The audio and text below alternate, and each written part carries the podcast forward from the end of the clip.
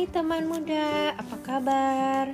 Di episode Klub Buku bulan ini, kita akan membahas buku dari John Gray mengenai Why Mars and Venus Collide. Nah, dalam bahasa yang sudah diterjemahkan, yaitu oleh penerbit Gramedia, bagaimana Mars dan Venus meningkatkan hubungan cinta dengan memahami perbedaan pria dan wanita dalam menghadapi masalah.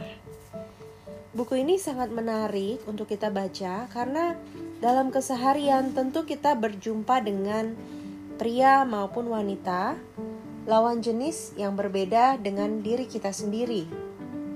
Perbedaan di, antara individu itu sendiri sudah merupakan hal yang menarik dan sering kali dapat membawa tantangan tersendiri dalam dinamika hubungan kita sehari-hari.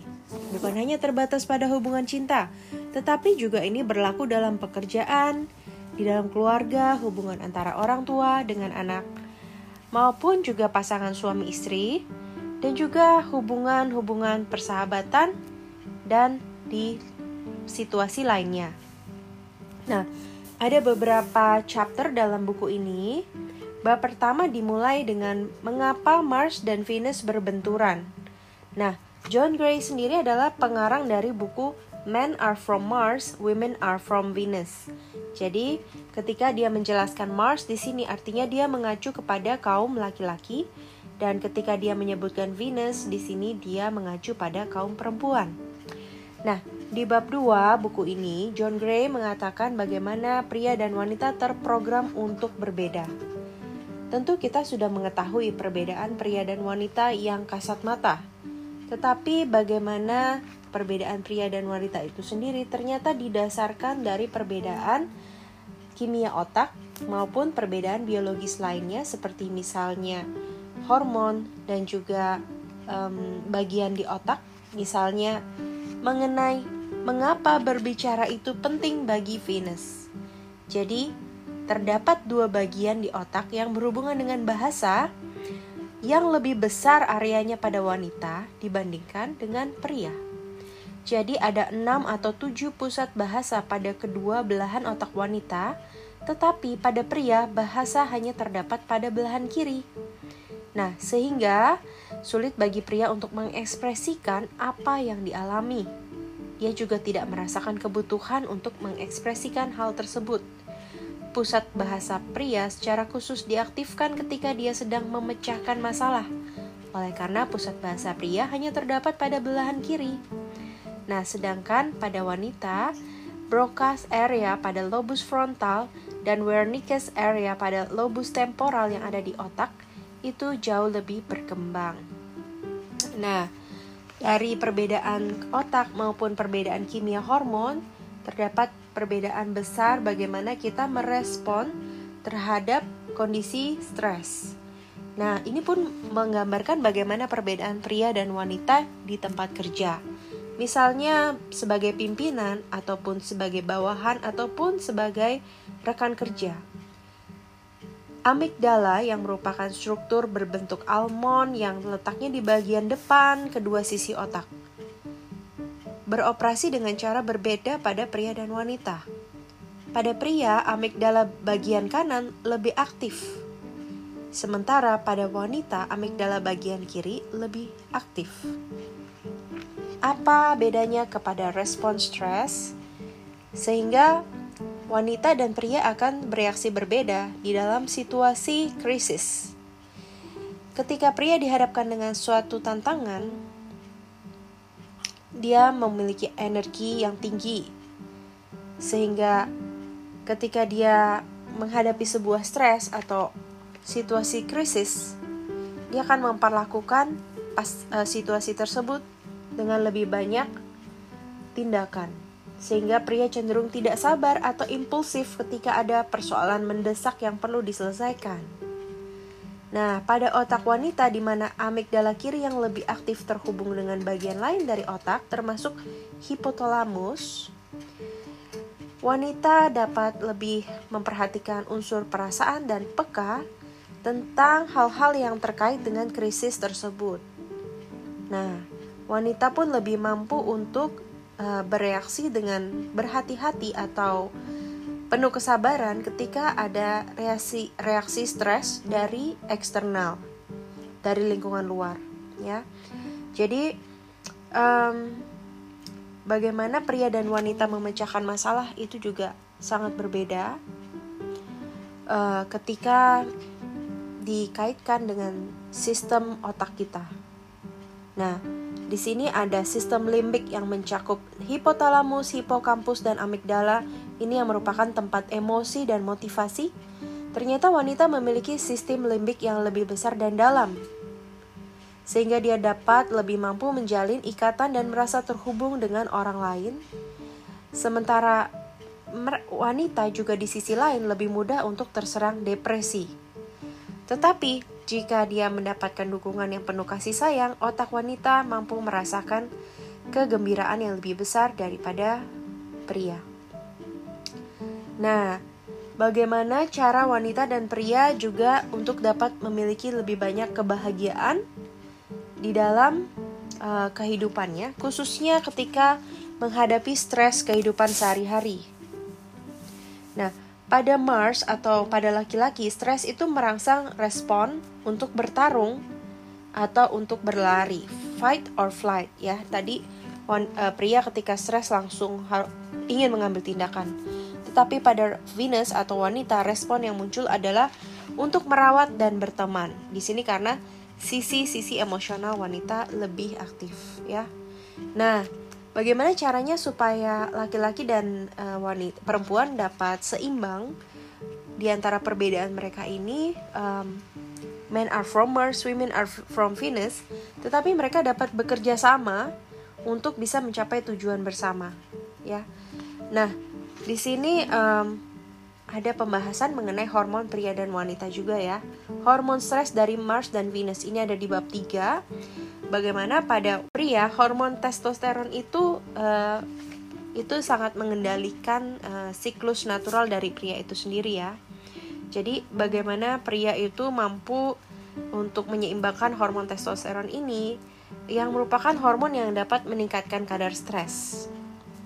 Jadi ini menjelaskan kenapa pria butuh di akhir hari itu untuk tidur atau melakukan aktivitas yang relaxing seperti misalnya menonton TV atau membaca koran sehingga uh, hormon testosteron itu akan beralih ke kondisi pasif dan rileks sehingga hormon testosteron pria tidak meningkat terus-menerus.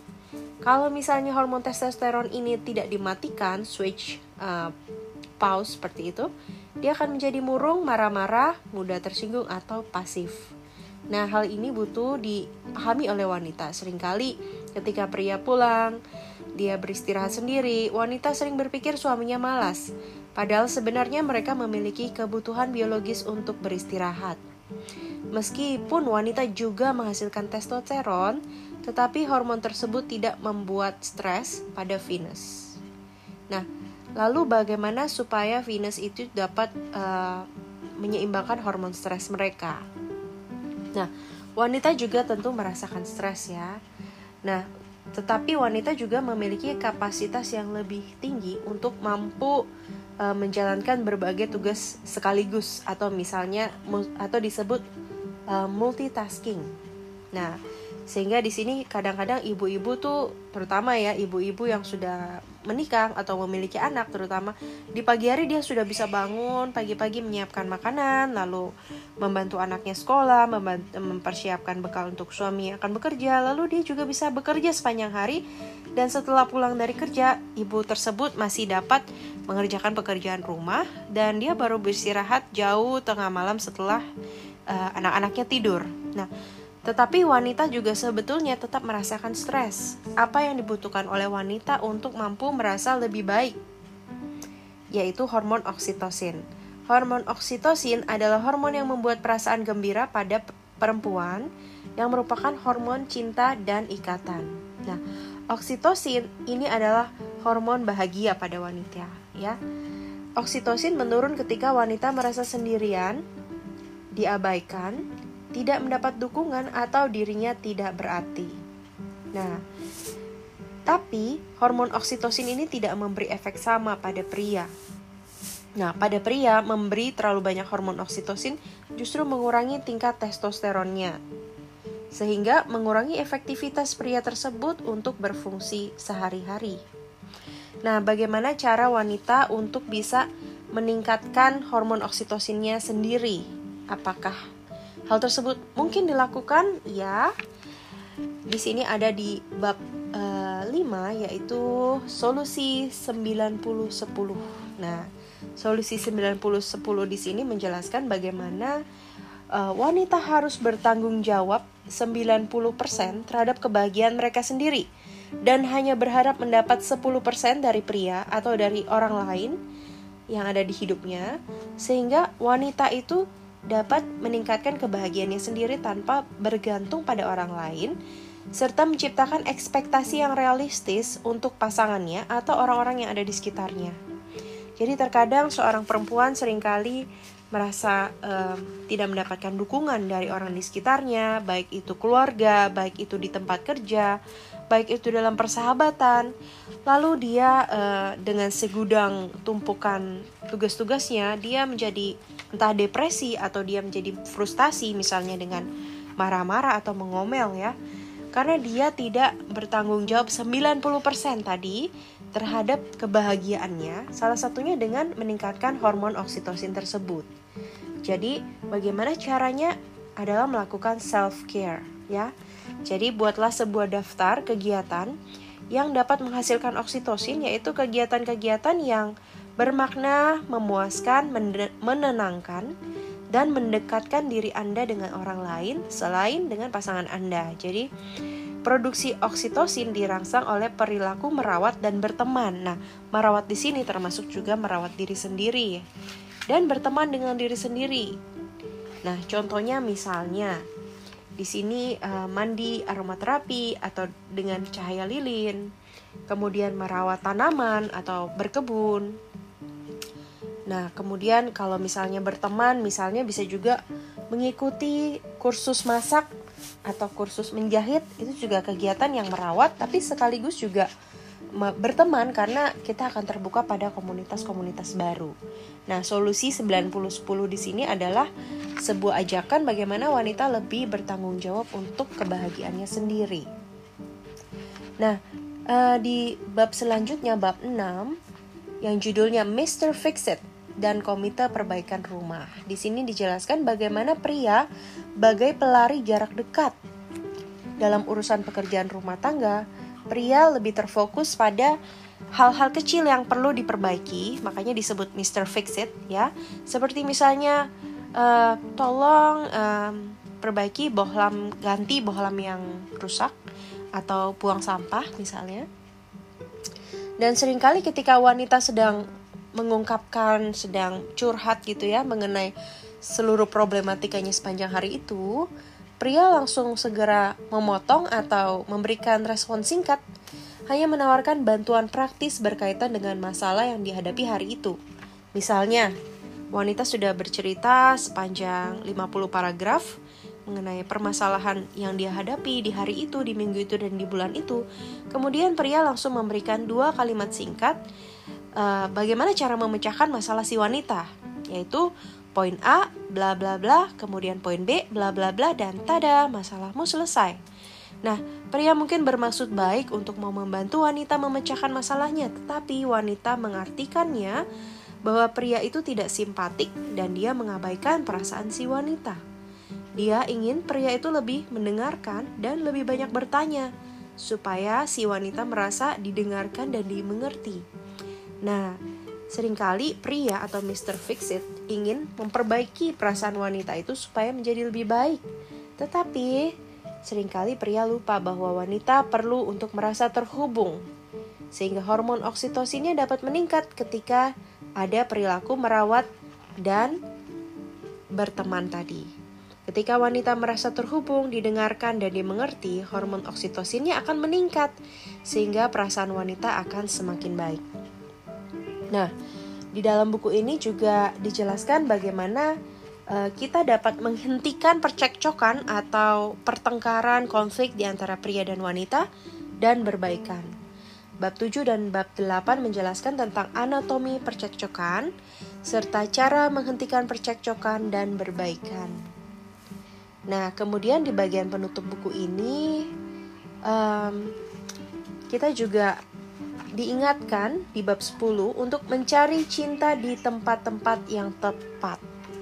Nah, bagaimana kita dapat mengisi tangki cinta kita masing-masing baik pria maupun wanita. Jadi ada beberapa tips yang pertama, mengembangkan kepribadian Anda. Jadi, untuk mengembangkan kepribadian Anda, Anda dapat menemukan sumber-sumber kekuatan dari dalam diri Anda sendiri. Jadi, perhitungkanlah diri Anda sendiri untuk bisa menyayangi diri sendiri terlebih dahulu, memperlakukan diri sendiri dengan baik, hormat, dan penuh kasih. Kemudian yang kedua, carilah dukungan spiritual dan inspirasional, seperti misalnya uh, motivator atau life coach, pembimbing hidup. Kemudian juga Anda dapat mencari um, terapi individual apabila diperlukan lebih lanjut.